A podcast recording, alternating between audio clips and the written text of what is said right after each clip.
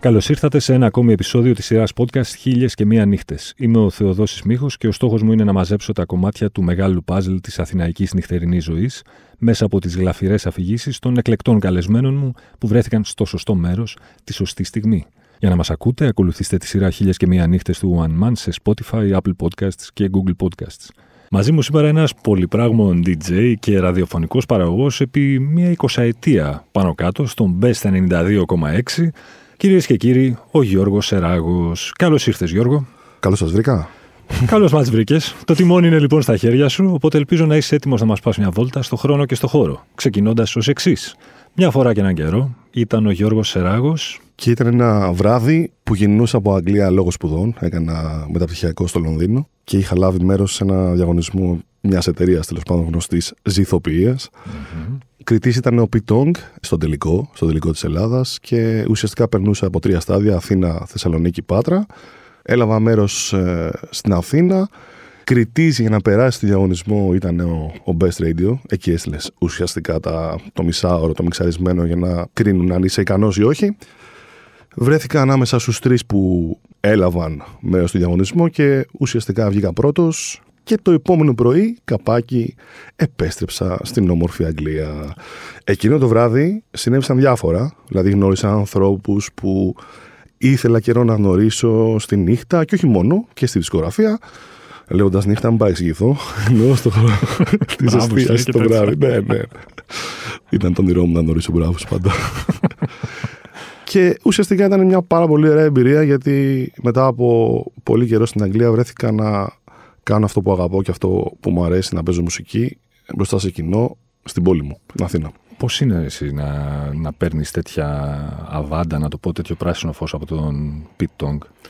Ειδικά εκείνη την εποχή ήταν πάρα πολύ ωραίο, γιατί ήταν κάτι που άκουγα συνέχεια. Στην Αγγλία, εντάξει, είναι θρύλος. Θρύλος, ναι. Current legend βασικά.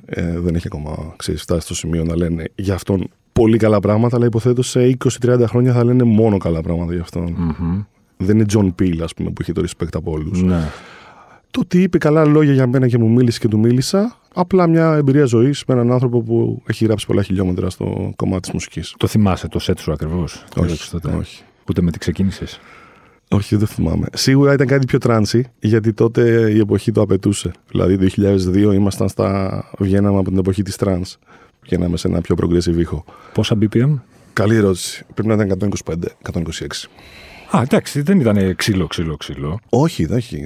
Γενικά είμαι της άποψης ότι οι trans, και δεν μιλάω για τη side trans, οι trans και οι progressive έχουν αρκετά μελωδικά πράγματα μέσα. Okay. Μπορεί κάποιος να μην καταλαβαίνει, αλλά είναι κοντά στην κλασική μουσική σαν ήχος και σαν... Κοντά στην κλασική, είπες? Ναι. Έχει και τα πράγματα τα οποία μοιάζουν. Όσο κοντά είναι η house στην jazz, ας πούμε, τόσο κοντά είναι η trans στην κλασική. Έχω να σου κάνω πάρα πολλές ερωτήσεις, να με ξεστραβώσεις για το τι σημαίνει αρχικά DJ, δισκοθέτης. Πώς ορίζει ο Γιώργος Σεράγος τον DJ? Δεν ξέρω τι είναι αυτό που λες. DJ, τι είναι ακρόνιμο για Don't Juice. Don't Juice, ναι. Κάτι τέτοιο. Όχι χυμός. Τι σημαίνει λοιπόν? Disc jockey.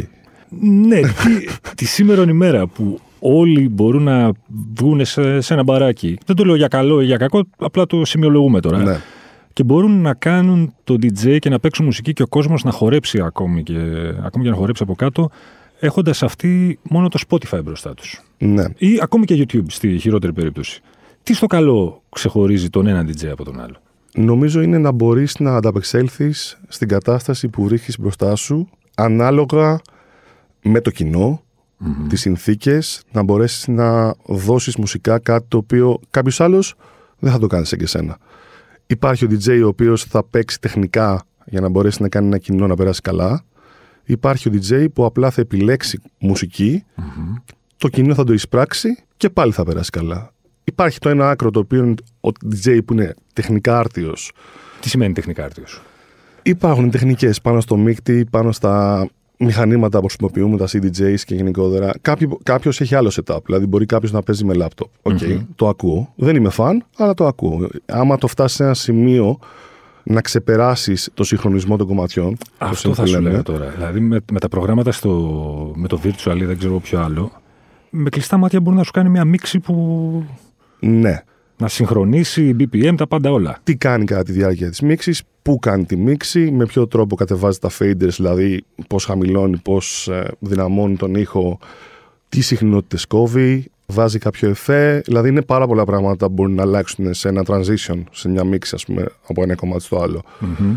Αυτό είναι το τεχνικό κομμάτι, το οποίο φτάνει σε ένα σημείο που είτε σταματάς την ενδιαφέρεσαι γι' αυτό, γιατί πάντα μπορείς να το πας παραπέρα. Mm-hmm. Δηλαδή μπορείς να το ξεψυρίσεις τόσο πολύ που θα φτάσεις σε ένα σημείο που πλέον θα είναι μόνο τεχνικό το θέμα. Okay. Επίσης έχεις επιλογή τι κομμάτι θα βάλεις πριν, τι κομμάτι θα βάλεις μετά, αν θα είναι μουσικά συμβατά αυτά τα κομμάτια, mm-hmm. το κλειδί που λέμε του κομματιού, ο ρυθμός που έχουν μέσα. Δηλαδή, άμα σου βάλω ένα ρυθμό μπερδεμένο σε σχέση με το προηγούμενο κομμάτι, δεν θα ακουστεί καλά. Είναι πολλά τα κομμάτια που πρέπει να κοιτάξεις. Αλλά νομίζω στο τέλος της ημέρας, επειδή φτάνεις σε ένα σημείο να υπεραναλύεις τη μουσική, το collection που έχεις στην τσάντα σου ή mm-hmm. στον υπολογιστή σου ή στο στικάκι σου, το βασικότερο είναι να σου ταιριάζει εσένα.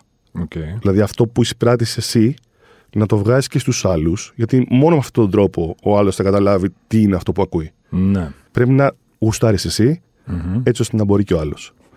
Το ότι η τεχνολογία έχει προχωρήσει σε τόσο μεγάλο βαθμό και μπορεί κάποιος, ας πούμε, που παίρνει πρώτη φορά στο ανοίγει ένα Mac, έναν υπολογιστή και μπορεί να κάνει μια στοιχειώδη μίξη. Mm-hmm. Το ότι υπάρχει αυτή η δυνατότητα πια κάνει τους DJs με το πέρασμα των χρόνων καλύτερους ή χειρότερους σε σχέση με το παρελθόν. Καλύτερους νομίζω. Γιατί είναι μεγαλύτερος ο ανταγωνισμός, ίσως κάνει λίγο πιο εύπλαστο το κοινό. Δηλαδή, έτσι κι αλλιώς το κοινό έχει γίνει πιο αδιφάγο σε όλα τα πράγματα. Ακόμα και σε αυτό. Άμα δει έναν άνθρωπο να κάθεται πίσω από ένα μίκτη, κατευθείαν ονομάζεται DJ. Αυτό. Δεν βαφτίζεσαι έτσι DJ. Πρέπει να καείς. Πρέπει να παίζεις την πυρά, πρέπει να κάνεις πράγματα που ουσιαστικά θα σε κάψουν. Ναι. Εγώ το θεωρώ και commodity, δηλαδή σαν προϊόν, αλλά και σαν art form, σαν καλλιτεχνικό στοιχείο mm-hmm. το να είσαι DJ. Μπορεί να κάνεις και τα δύο. Μπορεί να παίζεις μουσική για γάμους, ναι. για βαφτίσεις, κηδείες, ξέρω εγώ. Μπορεί να παίζεις μουσική για τρεις τύπους σε ένα μουσείο που ζωγραφίζουν. Okay. Και να πρέπει να τους δώσεις το συναίσθημά σου για να κάνουν κάτι. Ναι. Όλα ενώνονται μεταξύ τους. Νομίζω πως βοηθάει, δηλαδή για να καταλήξω, να απαντήσω μάλλον στην ερώτησή σου, βοηθάει πολύ γιατί μεγαλώνει ο ανταγωνισμός, πλάς ανοίγει καινούριους δρόμους για να κάνεις και άλλα πράγματα πέραν του τετριμένου που είναι να βάλεις ένα κομμάτι εδώ και ένα κομμάτι εδώ. Ναι. Αυτό. Κάποτε μιξάρανε με reel tapes, με μπομπίνες. Uh-huh. Μετά περάσανε στα βινίλια. Είναι ωραίο, ναι. αλλά πρέπει κάπως να εξελιχθούμε. Πρέπει να πάμε μπροστά. Σε όλους τους τομείς συμβαίνει αυτό, έτσι, όχι μόνο στο DJing. Ναι. Στα πάντα. Αυτή τη στιγμή ο μεγαλύτερος DJ, κατά τη γνώμη σου, ή μάλλον όχι ο μεγαλύτερος, ψέματα. Και ο μεγαλύτερος και ο καλύτερος. Ποιος είναι στον κόσμο? Μεγαλύτερος ηλικιακά. Το ξέρω, δεν το πεις αυτό. Ναι. Ο μεγαλύτερος, παιδί μου, σε star quality. Προσπαθώ να αποφύγω την ερώτηση, γι' αυτό δεν απαντάω. Star quality. Ξέρεις, ο πιο superstar DJ αυτή τη στιγμή, αν και ζούμε στην εποχή, λένε, που έχει περάσει ένα επιστρεπτή η εποχή των superstar DJs. Νομίζω ότι ο πιο γνωστός αυτή τη στιγμή, χωρίς να είναι επιλογή μου, είναι ο Solomon. Okay. Στο επίπεδο των εμπορικών. Είναι καλός DJ. Τεχνικά και σαν. Ναι, είναι καλός. Mm-hmm. Μουσικά και οι επιλογές του με μπερδεύουν πολύ. Δεν ξέρω αν τον άφηνα. Εκεί είναι το πραγματικό τεστ για μένα. Αν τον αφήσεις σπίτι του ή σε ένα χώρο με ιδανικές συνθήκες mm-hmm. και να του πεις παίξε ό,τι γουστάρεις. Mm-hmm. Κάνε αυτό που θες εσύ. Mm-hmm. Για μένα εκεί δοκιμάζεται ένας DJ. Όταν βγάζει πραγματικά αυτό που θέλει.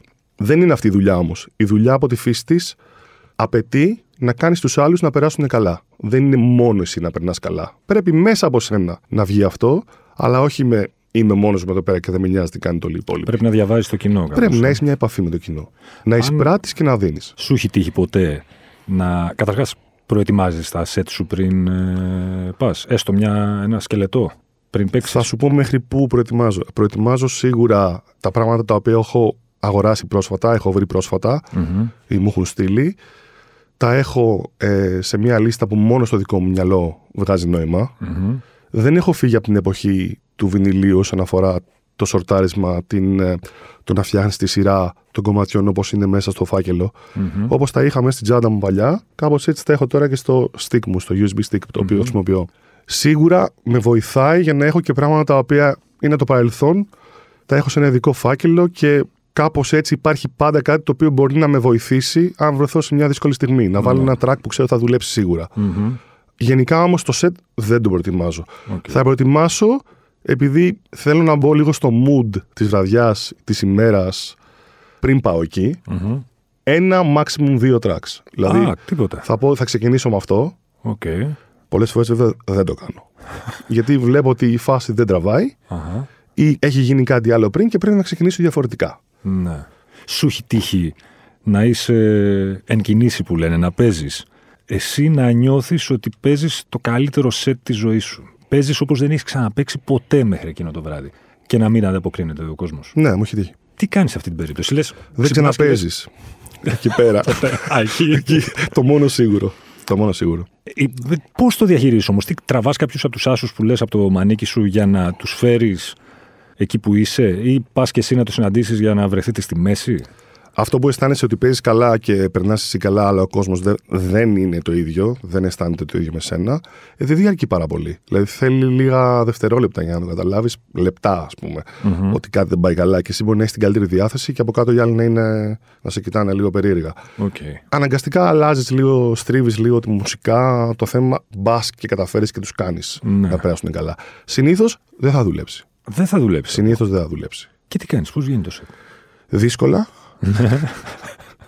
Κοιτάς την ώρα, ξέρεις, να περάσει. Mm-hmm. Αυτό είναι περιγράφηση, είναι κάτι σπάνιο, αλλά όσες φορές μου έχει συμβεί, απλά κάνεις το χρέος σου. Δηλαδή παίζεις αυτό που πρέπει να παίξεις. Ξενερώνεις απόλυτα. Ναι, απόλυτα. Δηλαδή είναι στιγμές που λες δεν θέλω να κάνω αυτή τη δουλειά. Okay. Νομίζω όλες οι δουλειές το έχουν αυτό, αλλά επειδή είναι διασκέδαση θεωρητικά mm-hmm. αυτό που κάνεις, θα έπρεπε mm-hmm. τουλάχιστον να διασκέδαση.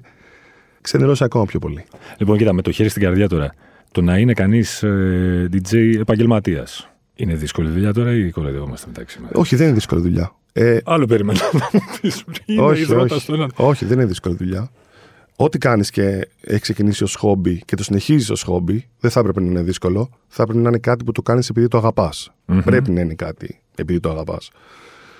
Αλλά. Τώρα πάμε στο κύριο πιάτο. Ναι. Όταν μπαίνουν στη μέση οικονομικά, πράγματα τα οποία έχουν να κάνουν με να είσαι εκεί την τάδε ώρα, να πρέπει να έχεις μια συγκεκριμένη εμφάνιση, mm-hmm. που και πάλι είναι σε όλες τις δουλειές, ναι. απλά δεν είναι η δουλειά του γραφείου που λέμε, δεν είναι η δουλειά η καθημερινή που έχει τη ρουτίνα. Okay. Αντιμετωπίζεις διαφορετικές καταστάσεις, διαφορετικές συνθήκες. Mm-hmm. Και πόσο μάλλον, εντάξει, δεν το έχω ζήσει τόσο έντονα αυτό, αλλά αν αυτό το πράγμα διευρυνθεί και βγεις έξω τα σύνορα, ναι. και έχουν απαιτήσεις διαφορετικές. Αν παίζεις στο Βέλγιο, αν παίζεις στη Γερμανία, αν παίζεις στην Ιαπωνία, αν παίζεις στο Μεξικό, ας πούμε, ναι. που έχουν μεγάλες σκηνές. Δηλαδή είναι καμία σχέση με αυτό που ζούμε εμείς εδώ πέρα στην Ελλάδα. Από την εμπειρία σου, η δική μας σκηνή, όπως και αν βαφτίζεται αυτή, την ξέρουν έξω? Δηλαδή, όχι. Δεν υπάρχει Ελλάδα στην ηλεκτρονική, ας πούμε. Απειροελάχιστα. Ναι. Απειροελάχιστα.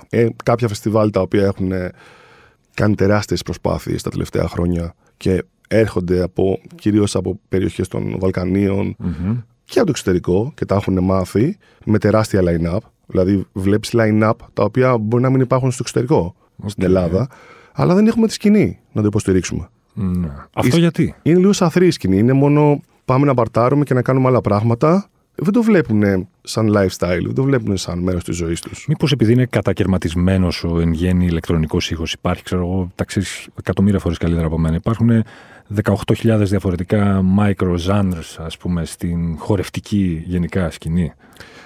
Δεν νομίζω ότι αυτό είναι το πρόβλημα. Αυτό είναι, θεωρώ, απόρρια της εξέλιξης των πραγμάτων στην ηλεκτρονική μουσική. Χωρίς την ηλεκτρονική μουσική δεν υπάρχει εξέλιξη στον ήχο γενικότερα. Mm-hmm. Εμένα αυτήν την άποψή μου, ότι έχουν κορεστεί κάποια είδη, οπότε πρέπει να έχουμε ηλεκτρονική και να σπάει, να κατακαιρματίζεται όπως είπες και εσύ, για να βγαίνουν καινούργιοι ήχοι, καινούργια πράγματα. Το βλέπουμε πολύ δυνατά αυτό από το γεγονός ότι πλέον pop καλλιτέχνες, παραγωγοί, mm-hmm. engineers, τα πάντα, παίρνουν έναν ακραίο σε ήχο και mm-hmm. το χρησιμοποιούν για να μπει στην παραγωγή της pop και να το βάλουν να τον παρουσιάσουν mm-hmm. ως κάτι καινούριο. Το έχει ανάγκη αυτό η μουσική βιομηχανία. Δεν νομίζω ότι είναι αυτό το θέμα με την Ελλάδα. Θεωρώ ότι το πρόβλημα είναι ότι δεν έχουμε την παιδεία. Δεν έχουμε την ιστορία. Η παιδεία είναι βαριά λέξη. Την ιστορία να έχουμε περάσει χρόνια με αυτό mm-hmm. για να το βάλουμε πραγματικά μέσα στον τρόπο ζωής μας. Okay. Πλάς ότι είναι πάρα πολύ δυνατή η παρουσία της ελληνικής μουσικής. Mm-hmm. Δηλαδή, μου λένε άνθρωποι, ας πούμε, φίλοι μου, γνωστοί μου, συνεργάτες μου. αυτό το κομμάτι δεν έχει λόγια. Πώς το ακούς? Το κλασικό παράδειγμα. Δεν χρειάζεται η μουσική να έχει πάντα φωνή. Δεν χρειάζεται να έχει πάντα ανθρώπινη παρουσία, τουλάχιστον στο επίπεδο του μουσικού οργάνου. Mm-hmm. Μπορεί να είναι κάτι άλλο. Mm-hmm. Και επίσης το localization, το να έχουμε απλά τα ελληνικά και να μας μιλάνε, ο στίχος να μας μιλάει στην ψυχούλα μας, mm-hmm. ας πούμε, είναι κάτι χαζό. Για μένα τουλάχιστον. Γιατί θεωρώ ότι το ίδιο πράγμα θα πρέπει να νιώθει και κάποιος που μιλάει σουαχίλι, κάποιος άνθρωπος που μιλάει γερμανικά, δεν θα καταλάβει τα ελληνικά. Σωστό. Αν το χρησιμοποιήσεις σαν όργανο, αλλάζει και δεν έχει κάποιους είδους στίχο μέσα. Αλλά και πάλι θεωρώ ότι αυτό είναι που έχει κερδίσει τη μεγάλη πίτα στην ελληνική μουσική και κόβει από όλα τα υπόλοιπα. Δεν το θεωρώ κακό. Δηλαδή θεωρώ ότι είναι απλά αυτό που είναι. Κάποια στιγμή μπορεί να αλλάξει. Θεωρώ ότι όταν γίνουμε λίγο πιο ανοιχτοί στους πολιτισμούς που έχουμε γύρω μας, ναι, τότε θα καταφέρουμε να μπούμε και σε αυτή τη φάση. Πόσα χρόνια, είσαι 20 χρόνια περίπου σε όλο αυτό το... Ναι. Σε όλη αυτή την ιστορία. Αν το λέμε αυτό τώρα. Εντάξει, δεν πειράζει. Ναι, τι είναι τα 20 χρόνια μπροστά στην αιωνιότητα. Πόσο σε έχει κουράσει, ενοχλήσει στο βάθος αυτής της 20ετίας, παιδί μου, το ότι παραμένει λίγο πολύ συνυφασμένη, ας πούμε, η DJ culture, θα πω τώρα, και η χορευτική γενικά μουσική, με την κατανάλωση απαγορευμένων ουσιών. Αυτό ξεκίνησε από πολύ παλιά, δηλαδή από εποχές δίσκο. Ήταν ένα πράγμα το οποίο είναι συνυφασμένο, δηλαδή όποιος πει ότι δεν είναι, λέει ψέματα. Okay. Εμένα δεν με έχει κουράσει, από την άποψη ότι... Δεν σε ενοχλεί το να ακούει κάποιος... ξέρω εγώ, τέκνο, τη λέξη τέκνο, και το μυαλό του να πηγαίνει, ας πούμε, στην εικόνα του βλέπω κύκλους από τα ενόφυτα, ενώ όταν ακούει τη λέξη ροκ δεν σκέφτεται ντε και καλά ένα τζάνκι, ξέρεις, σαν τον Κερτ Κομπέιν, τον Μαγκαρίτη. Γιατί όμως, αφού αυτή είναι η αλήθεια? Μαζί σου. Αλλά γιατί υπάρχει αυτή η έφεση να ρίξεις κατηγορίες στην χορευτική μουσική γενικά, από τον κόσμο που δεν ασχολείται? Ναι. Όσο πιο ακατανόητο είναι κάτι για κάποιον, τόσο πιο εύκολο μπορεί να το δικάσει. Εγώ αυτό πιστεύω. Ναι. Κάποιοι άνθρωποι δεν μπορούν να κατανοήσουν, να καταλάβουν κάποιους ήχους, να τους αποκωδικοποιήσουν. Mm-hmm. Ένας ήχος ο οποίος βγαίνει από ένα θέρεμιν μπορεί να είναι ενοχλητικός για κάποιον άνθρωπο, μπορεί να είναι μαγεία για κάποιον άλλον. Okay. Θεωρώ ότι ακριβώς το ίδιο πράγμα συμβαίνει με όλα τα μουσικά είδη. Επειδή είναι η διασκέδαση, ξαναπάω στην ελληνική μουσική και εκεί έχει πάρα πολλά drugs, άμα θες να το συζητήσουμε. Ναι. Πάρα πολλά. Δηλαδή, όποιος θέλει, ας πάει σε κέντρα νυχτερινά να δει τι παίζει. Να δει τι γίνεται. Ναι. Είναι συνυφασμένοι γιατί είναι και το tempo. Δηλαδή, πολλές φορές υψηλές ταχύτητες που ξεπερνάνε τα BPM της καρδιάς αρχίζουν και σε βάζουν σε ένα άλλο mode. Οπότε ο άλλος υποθέτει απευθείας ότι αυτός έχει σπιντάρει, κάτι έχει κάνει, κάτι έχει πάρει τέλος πάντων. Αλλά είναι και λίγο κλισέ. Δηλαδή, το θεωρούμε ότι έτσι είναι σίγουρο αυτό το πράγμα. Mm-hmm. Εγώ έχω δει ανθρώπους που έχουν full ενέργεια και είναι πιο καθαροί και από, δεν ξέρω, το νερό. Πραγματικά. Πόσα είναι τα ιδανικά BPM? Τώρα αυτό είναι ερώτηση εποχής. Δηλαδή, ξέρεις, θα σου έλεγα 20 χρόνια πριν άλλο πράγμα, τώρα σου λέω... Για μένα τώρα... Υπάρχει κάποιος αριθμός BPM, κάποιο νούμερο που συντονίζεται καλύτερα το σώμα, δεν ξέρω. Σε κάθε άνθρωπο είναι διαφορετικό. Okay. Όπως επίσης και συχνοτικά που είπες, κάθε άνθρωπος έχει τη δική του συχνότητα που του αρέσει και θέλει να είναι. Νότα, ακόρντο, δηλαδή... Ποιο ζάνρι ηλεκτρονικής μουσικής είναι το πιο κοπανηματικό? Υποθέτω το hardcore είναι... Ναι, και το που πιο... είναι στην πάνω μεριά της τέκνο, ας πούμε. Και το πιο mellow, αλλά έχει χορευτικό ambient. Ακόμα. Α, χορευτικό. Έχει νομίζω κάτι 90 down που έχουν πολύ percussion μέσα. Ωραία, άρα δηλαδή υπάρχει περίπτωση κάποιος να είναι από τη φτιαξιά του, από γεννησιμιού του, πώς να το πω, να είναι έτσι η κοπή του, ρε παιδί μου, ώστε να συντονίζεται, ξέρω εγώ, με τα 150 και άλλος να μην μπορεί και να συντονίζεται μέχρι τα 122, ξέρω. Εντάξει, υπάρχει αυτό, αλλά όπως σε όλα τα πράγματα νομίζω είναι περισσότερο θέμα κουλτούρας, περιβάλλοντος. Τι θα συνηθίσεις, ναι, ναι. Θα... Νομίζω ότι... Ειδικά τα παιδικά σου χρονιά σε ορίζουν πάρα πολύ. Στα παιδικά σου τι θα ακούσεις? Σαν trans θα ακούσεις τα παιδικά σου χρονιά? Γιατί όχι? Στα έξι σου. Γιατί όχι? Και που δημιουργούν τα πρώτα βιώματα. Γιατί όχι? Τώρα ποια είναι τα ιδανικά BPM για σένα? Τη στιγμή που μιλάμε, όταν ανοίγω ένα νέο project και ξεκινάω στα 123. Εκεί είναι που μου αρέσει. 123. Ναι. Προσπαθώ να φέρω στο μυαλό μου. Πες μου ένα γνωστό track με 123. Θα το ξέρει ο μέσος ακροατής. Ναι, δύσκολο τώρα αυτό. Τώρα υποτίθεται ότι έπρεπε να μιλάω και να λέω κάτι γι' αυτό, αλλά κοιτάω το κινητό μου για να βρω ένα track στα 123. Δεν μπορώ να πω, πρέπει να το ψάξω. Μπορώ σε λίγο, άμα μου αφήσει λίγο χρόνο θα σου απαντήσω. Okay. Στο επόμενο επεισόδιο. Ωραία. Χρυσή εποχή αθηναϊκού κλάμπινγκ.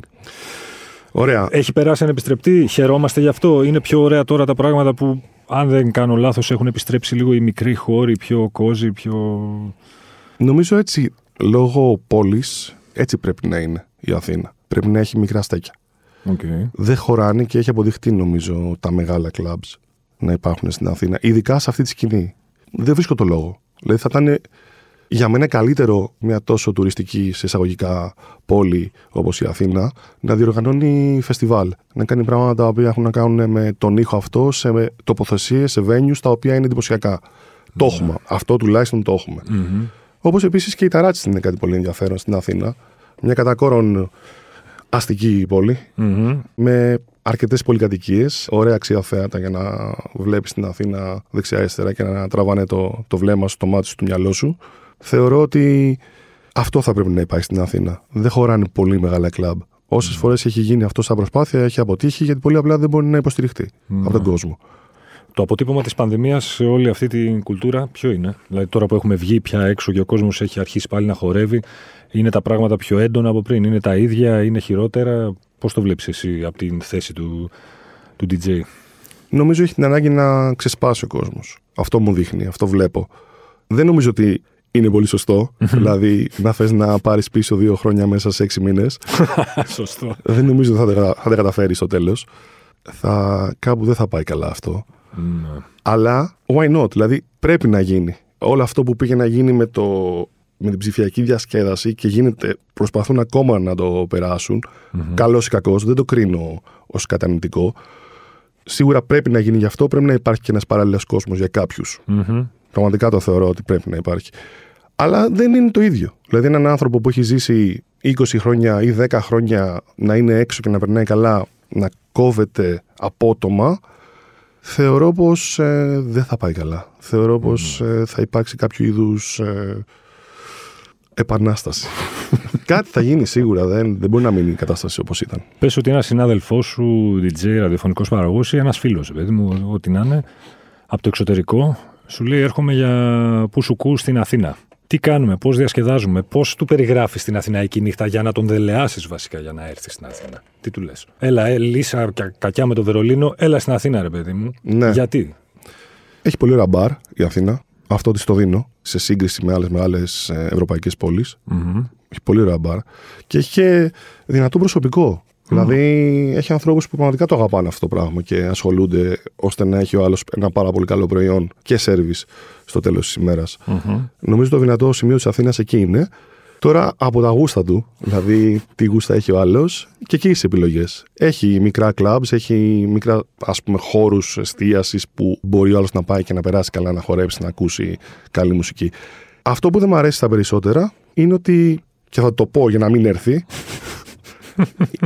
είναι ο τρόπος με τον οποίο αντιμετωπίζουν τον ήχο. Δηλαδή, θα πρέπει να, άμα εστιάζεις αυτό και θες να έχεις κόσμο να περνάει καλά και να χορεύει, mm-hmm. πρέπει να προσέξεις πάρα πολύ τον ήχο σου και την ακουστική σου μέσα στο χώρο. Okay. Δεν μπορείς να ακούσεις ένα κομμάτι και η μπότα να τραβάει 3 χιλιόμετρα για να ξανάρθει πίσω.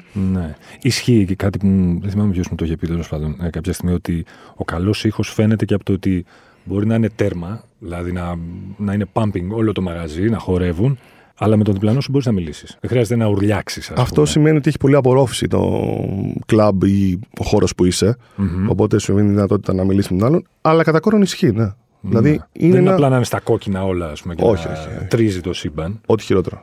Ναι. Ό,τι χειρότερο. Και μπορεί να προκαλέσει και ζημιές, έτσι. Ενώ σε επίπεδο ακοής. Ναι. Άμα βρεθείς στο λάθος σημείο, σε ένα μόνιτο δίπλα ή σε ένα ηχείο δίπλα, μπορεί να ξυπνήσει την επόμενη μέρα και να μην γυρίσει ποτέ. Έχω φίλο, λέει, που το έχει πάθει. Ouch. Ναι, δεν είναι πολύ ωραίο. Τέλος πάντων, ο φίλος από τα ξένα που θα έρθει στην Αθήνα να περάσει καλά, θα φάει καλά, θα πιει καλά, θα διασκεδάσει και θα είναι μία από τις καλές εμπειρίες που θα έχει από πόλη στην Ευρώπη ή γενικότερα στον κόσμο. Νομίζω ότι είμαστε σε καλό σημείο. Παραγγελίες στους DJs κάνουμε ή θέλετε να μας σκοτώσετε? Εγώ κάνω, εγώ δεν θέλω να μου κάνουν όμως, ξέρεις. Όχι, δεν είναι ωραίο. Δεν είναι ωραίο. Τουλάχιστον στο δικό μου κομμάτι δεν νομίζω ότι μπορεί κάποιος να έρθει να μου ζητήσει κάτι και να πω «Ω ναι ρε φίλε, αυτό δεν το είχα σκεφτεί, πάω το βάλω ας πούμε, έχεις δίκιο, δουλεύει».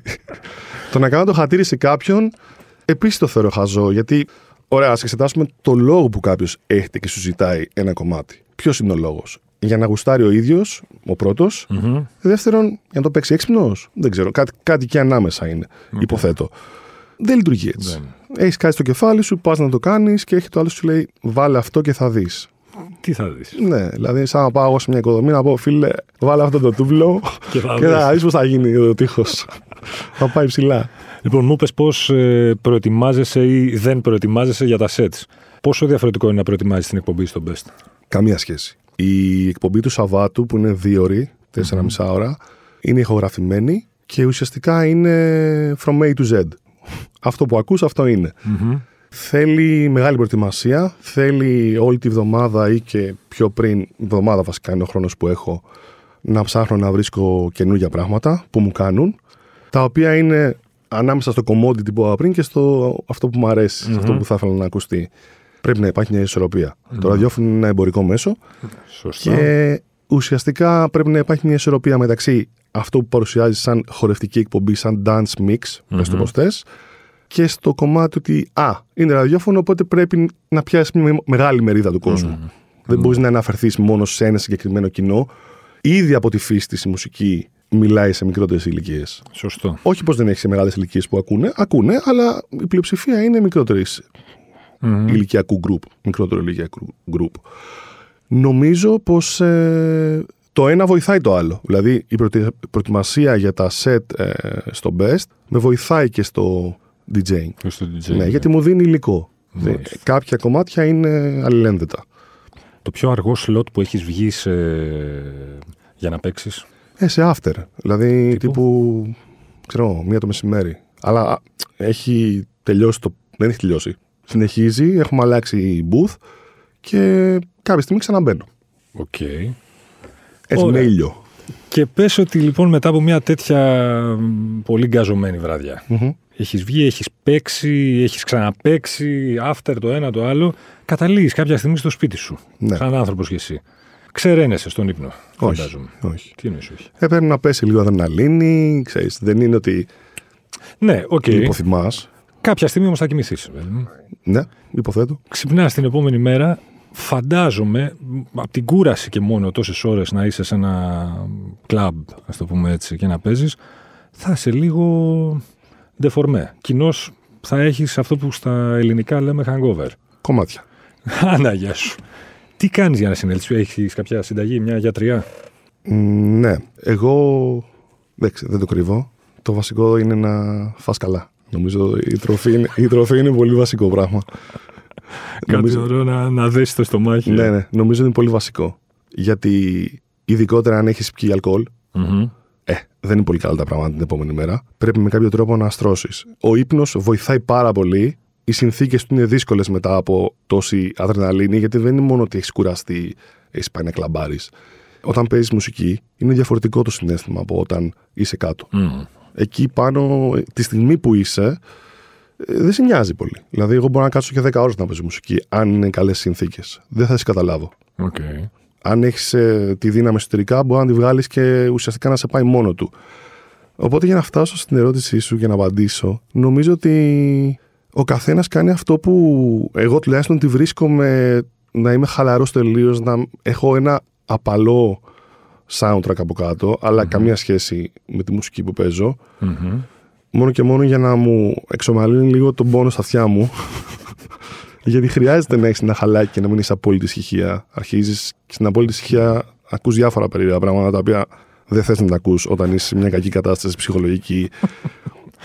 Νομίζω ότι η ανάρρωση μετά από τέτοιες βραδιές είναι μεταξύ φαγητού, ηρεμίας, ύπνου. Αυτό. Δεν χρειάζεται να έχεις κάτι οπτικό για να. Δηλαδή, δεν χρειάζεται να δω σειρά ή ταινία ή κάτι τέτοιο. Επίσης, είναι πολύ καλό να πας μια βόλτα, να προβατήσεις. Να πάρεις αέρα που λένε. Ναι, είναι καλό. Το κλασικό που λένε κινείται το αίμα, ξέρεις. Παππούδες. Μιας να κινείς τα πόδια σου. Λοιπόν, και τελευταία ερώτηση. Παρακαλώ. Αν ο χώρος, ο χρόνος, οι συνθήκες δεν έπαιζαν κανένα ρόλο, πού θα ήθελες να παίξεις μουσική αύριο βράδυ? Αύριο βράδυ. Για ό,τι ημέρα έχουμε. Είπαμε, ο χρόνος δεν έχει σημασία. Γι' αυτό το είπα. Δεν το πιάσα. Λοιπόν, δεν έχει σημασία αν είναι στην Ελλάδα, στο εξωτερικό, στην Αμερική, στην Ευρώπη, στη Βόρεια, στην Νότια, οπουδήποτε. Αν είναι θρυλικό κλαμπ, αν είναι όχι θρυλικό, αν το ξέρει ο κόσμος ή αν δεν το ξέρει. Μπορεί να είναι από το Studio 54 μέχρι, ξέρω εγώ, το Studio Βόλος. Ναι, δεν έχω να σου απαντήσω κάποιο συγκεκριμένο. Υπάρχουν κλαμπ τα οποία έχω πάει και θα ήθελα να παίξω στο κοινό τους, αλλά πλέον μετά από τόσο καιρό που, τέλος πάντων, αρκετά χρόνια που έχω παίξει μουσική, βρίσκω πιο ενδιαφέρον τα σημεία τα οποία έχουν ομορφιά από μόνα τους και υπάρχει κάποιο κοινό για να χορέψει, να μην παίζεις μόνος σου. Δηλαδή, υπάρχουν κάποια βίντεο, ας πούμε, στο YouTube τα οποία είναι ένας DJ μόνος του και παίζει σε κάτι βράχους. Αν δεν έχει κοινό από πίσω, ξέρω εγώ, 20 άτομα να είναι μες στη φάση και να εισπράττουν και να δίνουν, δεν νομίζω ότι θα είναι εύκολο. Γιατί πρέπει να πας με ένα set να προγραμματίσεις, οπότε δεν θα βγάλεις και τίποτα από μέσα σου. Πρέπει να υπάρχει κάτι να συναλλάσσεις συναισθήματα. Αλλά αν θεωρήσω ότι θα ήθελα να παίξω κάπου, σε κάποιο φεστιβάλ που θα είναι μαχητές. Δηλαδή, ρε παιδί μου, θα μπορείς να δώσεις πραγματικά πόνο. Τι ώρα. Δεν έχει μεγάλη σημασία στα φεστιβάλ η ώρα. Ο κόσμος ανακυκλώνεται.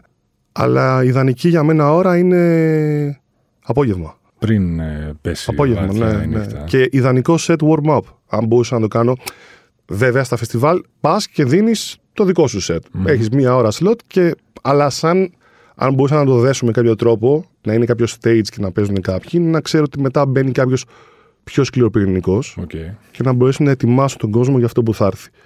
Δεν το λένε πολλοί DJs αυτό. Ναι. Δηλαδή, οι περισσότεροι λένε θέλω να είμαι ο main DJ στο peak, και να βαράω. Εγώ θεωρώ το warm-up το απόλυτο DJ set.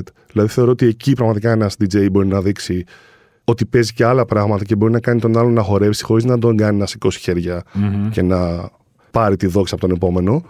Αλλά να βγάλει και πράγματα τα οποία είναι πιο εσωτερικά του, πιο δικά του και να μην παίξει τα γνωστά, τα πράγματα τα οποία επικρατούν και θα τα παίξουν όλοι και θα πετύχουν. Χρειάζεται να είσαι λίγο πιο εσωτερικός στο warm-up και αυτό μου αρέσει πολύ. Άψογα.